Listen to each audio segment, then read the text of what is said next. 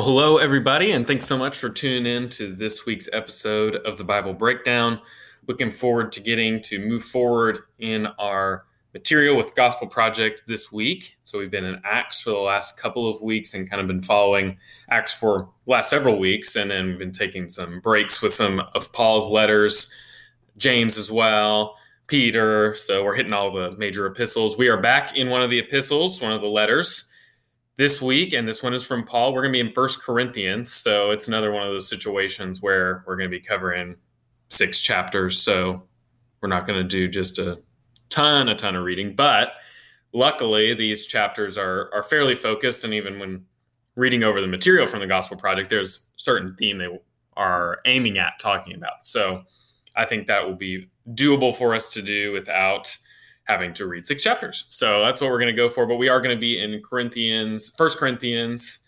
Uh, we're going to primarily look in chapter one and chapter three for a couple of the things that Paul's talking about.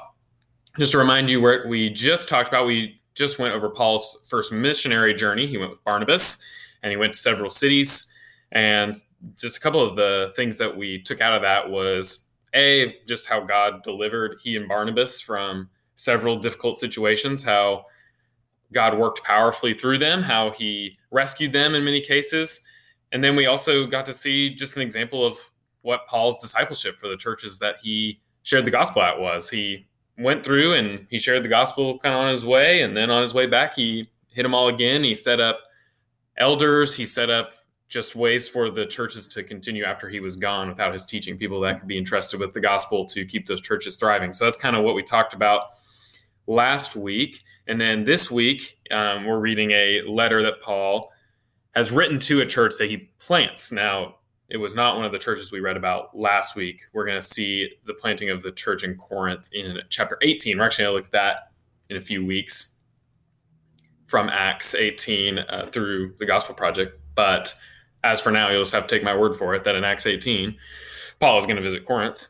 So that is where he's writing to. And really, the theme we're going to talk about today is Paul is writing to the Corinthians about several issues, but in this section, one of the biggest ones is disunity or division in the church. So I think just an incredibly pertinent topic for us in this day and age. And we know that Paul wrote two letters to the church in Corinth, and they're both really long.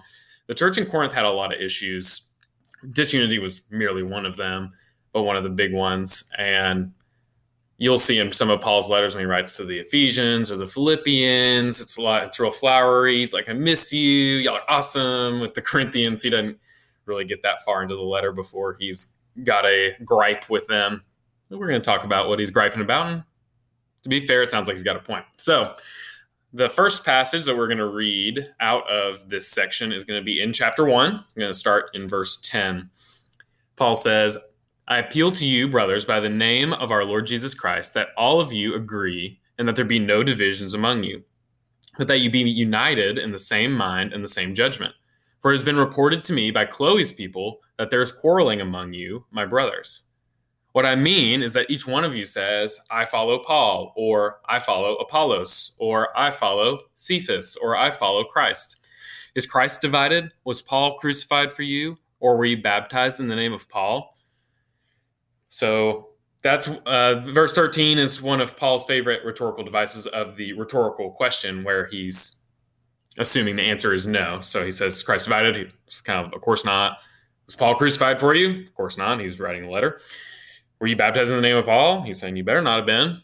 But what he's saying here is that apparently different people at Corinth were starting to identify primarily with the teachers and church leaders rather than the gospel message they all shared in common. Now, I hesitate to say rather than in Christ because you see here in verse 12, he's going to have this group of people that say, I follow Christ. And we'll talk a little bit about that. But really, what he's saying is they're missing the point. They're missing the point that all of these teachers, the ones he names here, are Paul, Apollos, and okay, we have to talk about this.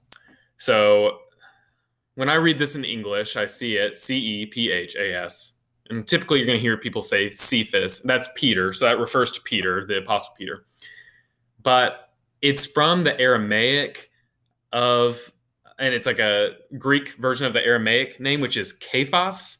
So I don't know. Again, we talked about it a little bit last week with one of the names with uh, Derbe. I really don't know how we decide how we transliterate names from Aramaic into English because if you look at it in the Aramaic, it should be Kephas, it shouldn't be Cephas, but that's how we always say it. So I'm going to keep saying Cephas, though. That's really probably not the right way to say it.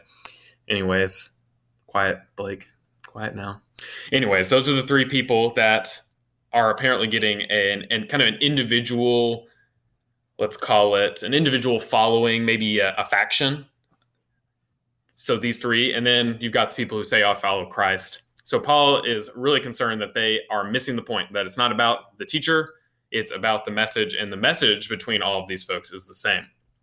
So let's talk about kind of what these divisions might have represented. It's it's very difficult to say exactly what was going on. We really are mostly working off of what we know about these guys rather than something that Paul's going to say explicitly about what the different factions, if you will, were focused around.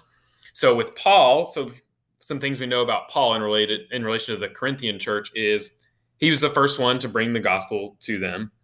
Um, he preached in a way that was very humble. He's going to talk about that later. He he talks about how he didn't want to preach with eloquent language. He wanted to preach nothing but Christ crucified. So there could have been people that really identified with that. Also, Paul, we know a big part of his ministry is to the Gentiles. That's primarily where the Lord's called him. And he's going to talk a lot about freedom from the law. So it could even be that people are really interested in how he preaches about freedom from the law. Again, we're we're kind of assigning some explanation just based on what we know about Paul. This is not none of this is um, set in stone. Just kind of giving some ideas about what maybe these groups were interested in. So the second one is Apollos. Apollos is um, he's mentioned in a few different places in the New Testament. He's obviously not as well known as Paul or Peter. But uh, what we do know about Apollos is that he did go to Corinth and he did continue to build on the work that Paul had started there. And one thing we know about Apollos uh, is that he was a very eloquent speaker, that he was well skilled in rhetoric. He was very persuasive. Think about whatever speaker you've ever heard that just kept your attention, you were absolutely locked in. That was Apollos. And he was he actually had a little trouble getting started in his ministry because a lot of what he knew, and we see this in uh, in Acts, I believe it's also chapter 18. He knew about John's baptism, which was kind of this baptism when John was baptizing people before Jesus shows up. It's kind of like this baptism of repentance or or turning back to the Lord, turning back to to the law, even to an extent. And so he knew about John's baptism of repentance, but we find out that he actually was not really aware of what the baptism of Christ was to be baptized in the name of Jesus into the Father, the Son, and Holy Spirit. So these people, Priscilla and Aquila, are going to actually kind of take him aside and be like, hey, you're actually missing some info here. So Apollos, it seems, was really skilled at talking with people of the Jewish faith because that seemed to be his expertise. And he was very persuasive he needed a little bit of, of fine tuning on his message, but for all intents and purposes, it seems that the Lord used him mightily in the early churches. But that was kind of the thing with Apollos. People may have been drawn to him because of how effective a speaker he was. Now, when we talk about good old Cephas, Cephas, Peter here, I'm just going to probably say Peter the rest of the time. Peter, we know, was the leader of the ministry primarily to the Jews. So there may have been a certain following of Peter because they felt like he represented them, he represented their interests. They know also that Peter was a disciple of Jesus, so there may have been a certain gravitas that afforded him. From what we know from scripture, we don't see a place where Peter actually visits Corinth, so we don't we're not for certain if he actually ever visited or if it was more of a reputation sort of thing. But we do know here from what Paul's saying is that people seem to be drawn to this camp for one reason or another, the, the camp of Peter, so to speak. And again, this is not to an indictment on the leaders as much as the people who are following. Apollos is not trying to gather his own people, and Peter's not trying to gather his own people. Paul isn't trying to gather his own people. That's not really what Paul's getting at. He's he feels like these factions are being made within the church, uh, kind of apart from these leaders. And then you've got this final group. Uh, says the people say, "I follow Christ." These might be the the spiritualizers, the Jesus jukers, if you've ever heard that term. Like, oh, you follow a human? Well, I follow Christ. I follow him directly, so that makes me better. You, this may be people that saw themselves as more spiritual and maybe thought they were better um, because maybe they just totally disregarded the idea that there was human agency in the message they knew, and they just said, "Well, I follow Christ," and that was kind of their way of uh, being holier than thou. Another probably older, more recognizable term than Jesus Juker. Maybe they were a little bit overly spiritual, thought they were a little better than they were. That's a tough one. It's tough to have really indict somebody who says, "I follow Christ," but it seems from the way Paul's talking about it that it was being used not in sincerity, but in some sort of divisive way. So that's kind of the reason that we see that. But that's the divisions that Paul has laid out for us, and Paul is not happy about it. And we'll talk a little bit, he'll talk a little bit more about it. So the next sections Paul's also going to just jump into, and I'll just kind of go over this brief, briefly as we look from 118 through chapter 2 a lot of what Paul is going to talk about is that, and it, I don't think this is meant to be slanted at Apollos, but it kind of comes across that way just from what we know about him. It's not through like human wisdom that we were saved, but that it's rather through what man would see as foolishness, which is that God would come and God would die on our behalf to to man that may seem foolish like why would God come and die but it's through that foolish what man would see as foolish was actually the wisdom of God and that's ultimately where the message of Christ is rooted. It's not rooted in any one person. That's really the point he's trying to make is that if it was based on human wisdom or human giftedness, the message of Christ would probably not be the message that any man would have chosen, but rather it's this wisdom from God that surpasses any wisdom of man and that that's been revealed through Christ. So that's kind of what that middle section is and that's one way he's trying to counter this idea that they should have any sort of division based on a church leader. So that's kind of where he's going with that. And so as we move into chapter three, he's going to talk a little bit more about these divisions. And so starting in verse five, he says, What then is Apollos? What is Paul? Servants through whom you believed, as the Lord assigned to each. I planted, Apollos watered, but God gave the growth. So neither he who plants nor he who waters is anything, but only God who gives the growth. He who plants and he who waters are one, and each will receive his wages according to his labor. For we are God's fellow workers. You are God's field, God's building. According to the grace of God given to me, like a skilled master builder, I laid a foundation and someone else is building upon it. Let each one take care how he builds upon it. For no one can lay a foundation other than that which is laid, which is Jesus Christ. So, what Paul is explaining here is his relationship with Apollos is that they are fellow workers. And we know again that Apollos did visit the church in Corinth. The fact that Peter's not mentioned here may be further indication that maybe Peter never actually visited the church of Corinth, but rather that he this faction based on Peter was um, rooted in something else. But he's trying to make the point that he and Apollos had different roles in their spiritual development, but that that's not what it's about. It's not about which part they played. He says neither the one who plants nor the one who waters is anything, but it's only God who gives the growth recognizing that they are working toward the same mission and they are serving the God who actually has brought them growth in their church.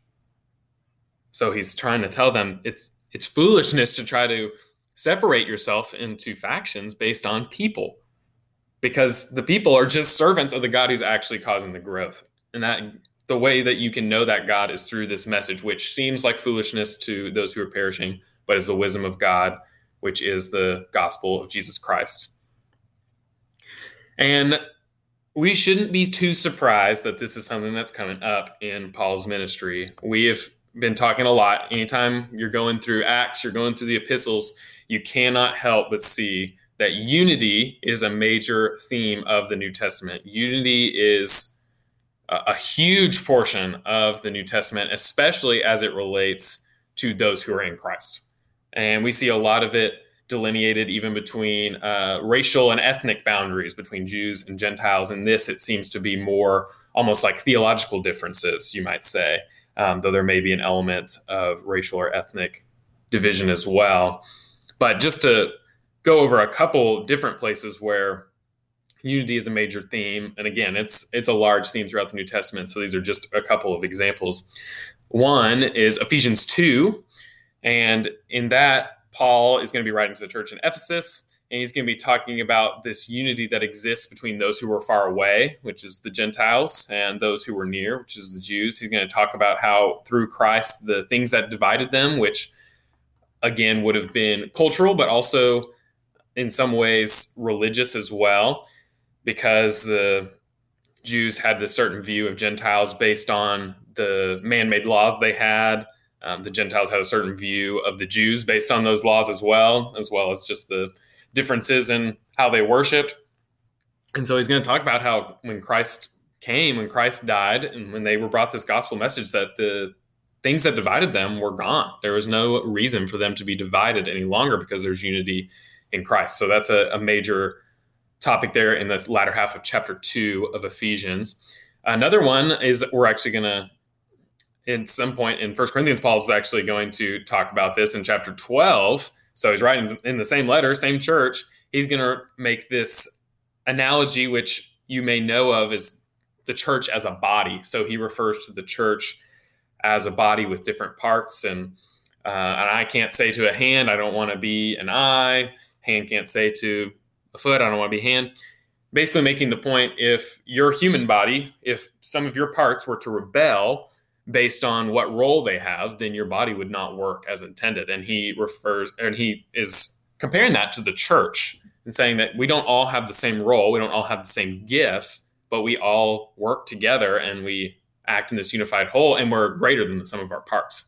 That's kind of the point he makes there, knowing that, you know, in some cases there are positions or roles in the church that people may see as less glamorous and they maybe want something more glamorous.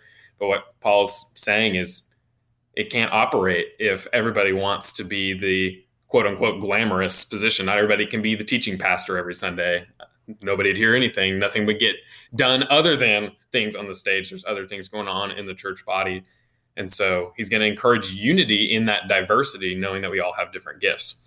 And then even in the Gospels, we see Jesus talk about this quite a bit, especially referring to his church. So, John 14 through 17 chapters, John 14, chapter 14 through chapter 17, just a really great section of scripture, very encouraging. Just that it's just a sweet time with Jesus, with the disciples as he talks to them. And then here in, we're going to look in chapter 17, this is part of what we call the high priestly prayer. So Jesus is our high priest and him praying on behalf of all who will believe in him. So it's just, I just think it's an especially just sweet gift from the Lord to see in scripture a specific place where Jesus prays for his church, for those who will believe in him. And it starts in verse 20 of chapter 17. Jesus praying to the Father says, I do not ask for these only, referring to the disciples, but also for those who will believe in me through their word, that they may all be one, just as you, Father, are in me and I in you, that they also may be in us, so that the world may believe that you have sent me. The glory that you have given me, I have given to them, that they may be one, even as we are one. I in them, and you in me, that they may become perfectly one so that the world may know that you sent me and loved them even as you loved me. So there's a lot of little clauses in there that can make it difficult to uh, to read, but just the beauty in that that he's praying to the Father, thank you that we are one. Make our church one as well. Give them the unity that we have, and not only that, give them not just unity with one another, but a unity that exists with us. So Jesus is praying, asking the Father on our behalf that we be unified together as one in one body with the Trinity.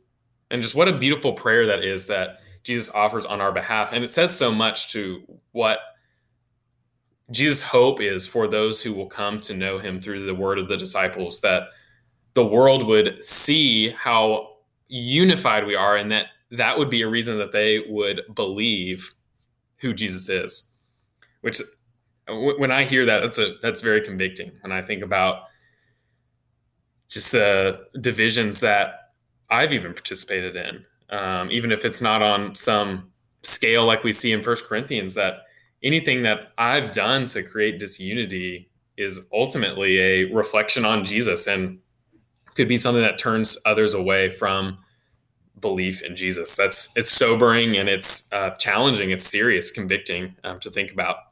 So Paul is writing to the Corinthians about this division and about desiring unity. Jesus wants unity. He Paul writes to other churches in other situations about unity. Unity is just a huge portion of what it means to be a follower of Christ. So I think as we read this and we read what the Corinthians were going through, it begs the question for us what causes disunity for us today? What are our threats to unity? I don't know that uh, Apollos has got much of a following in churches in Texas, but we've got other issues. So that's probably just good that we don't have one more.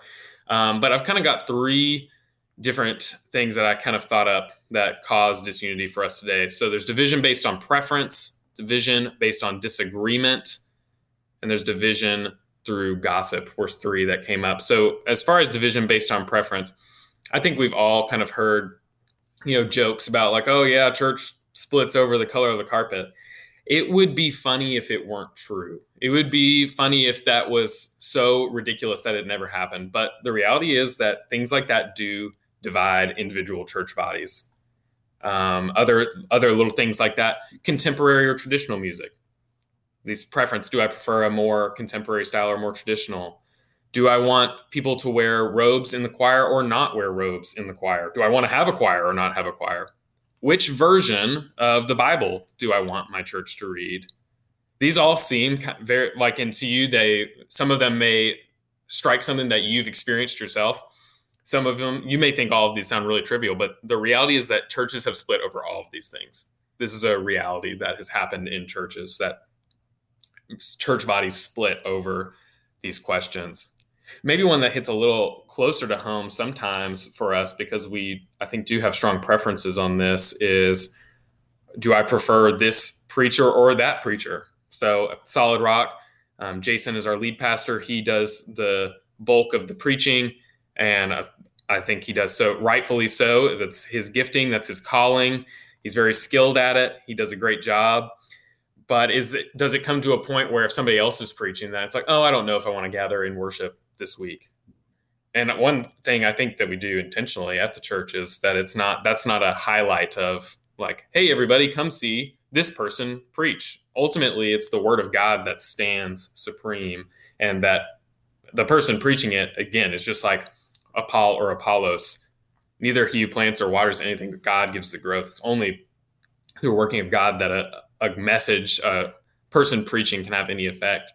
But do we allow ourselves to forsake gathering together if we were to know that oh the preacher I like the best isn't going to be there or I'd I'd go to my church but I just really prefer podcasting this other person. There can be division that can be caused based on those preferences, things like that. The second division that's based on disagreement. Can you think of a time when people disagreed more and more forcefully than the last year and a half?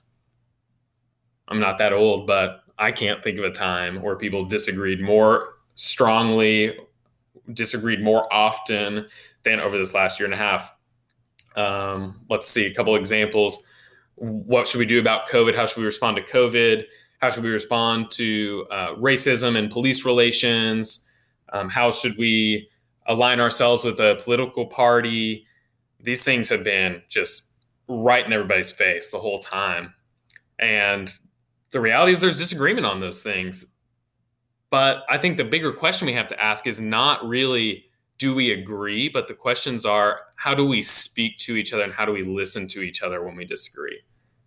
How do we use platforms of communication like social media or uh, texting, phone calls, um, whatever it may be? How do we respond to that? How do we use our platforms in the midst of disagreement? Do we use them to further our agenda or do we use them to speak life and to speak hope? And I think a lot of times we're we're having more trouble reconciling and having unity with people who disagree with us than ever.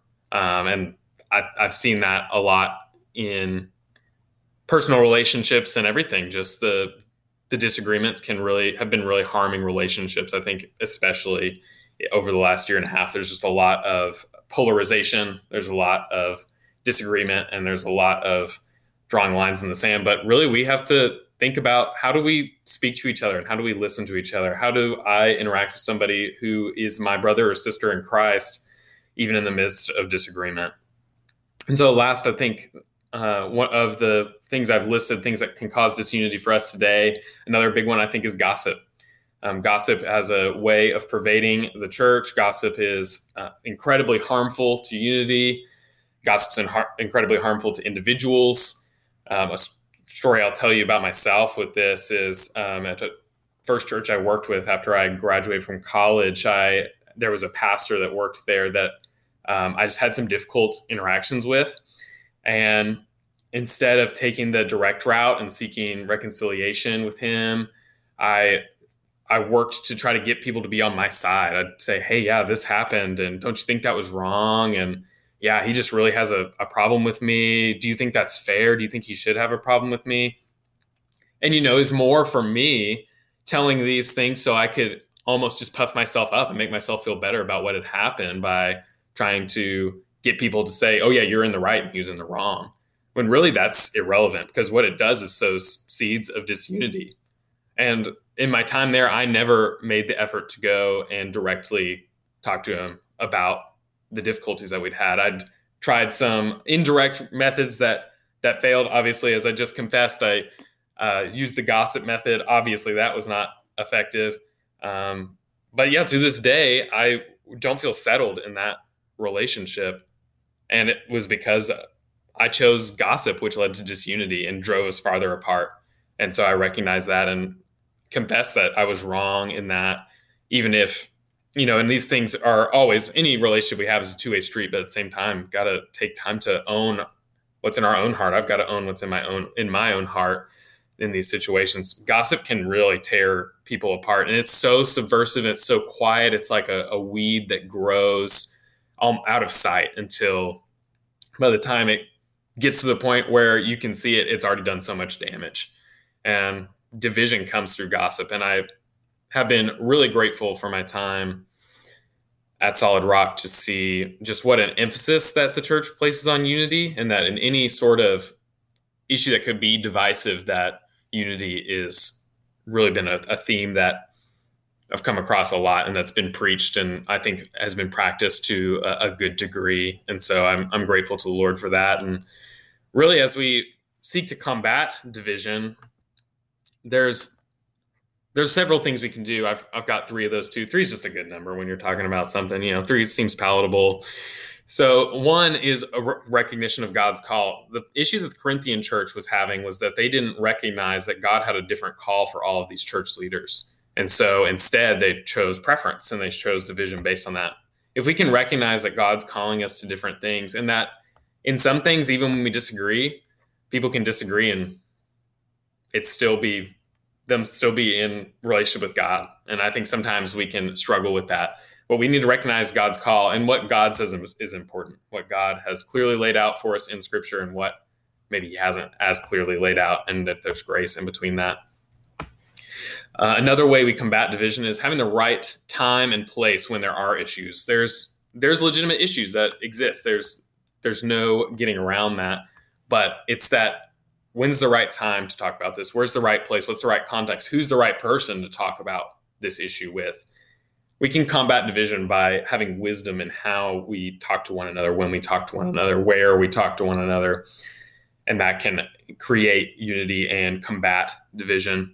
And then finally, and I mentioned it already, but listening to to and bearing with one another, choosing unity over choosing who is right. There's a time where there may be a, a need to separate based on something that is a gospel issue, that is a foundational scriptural gospel issue.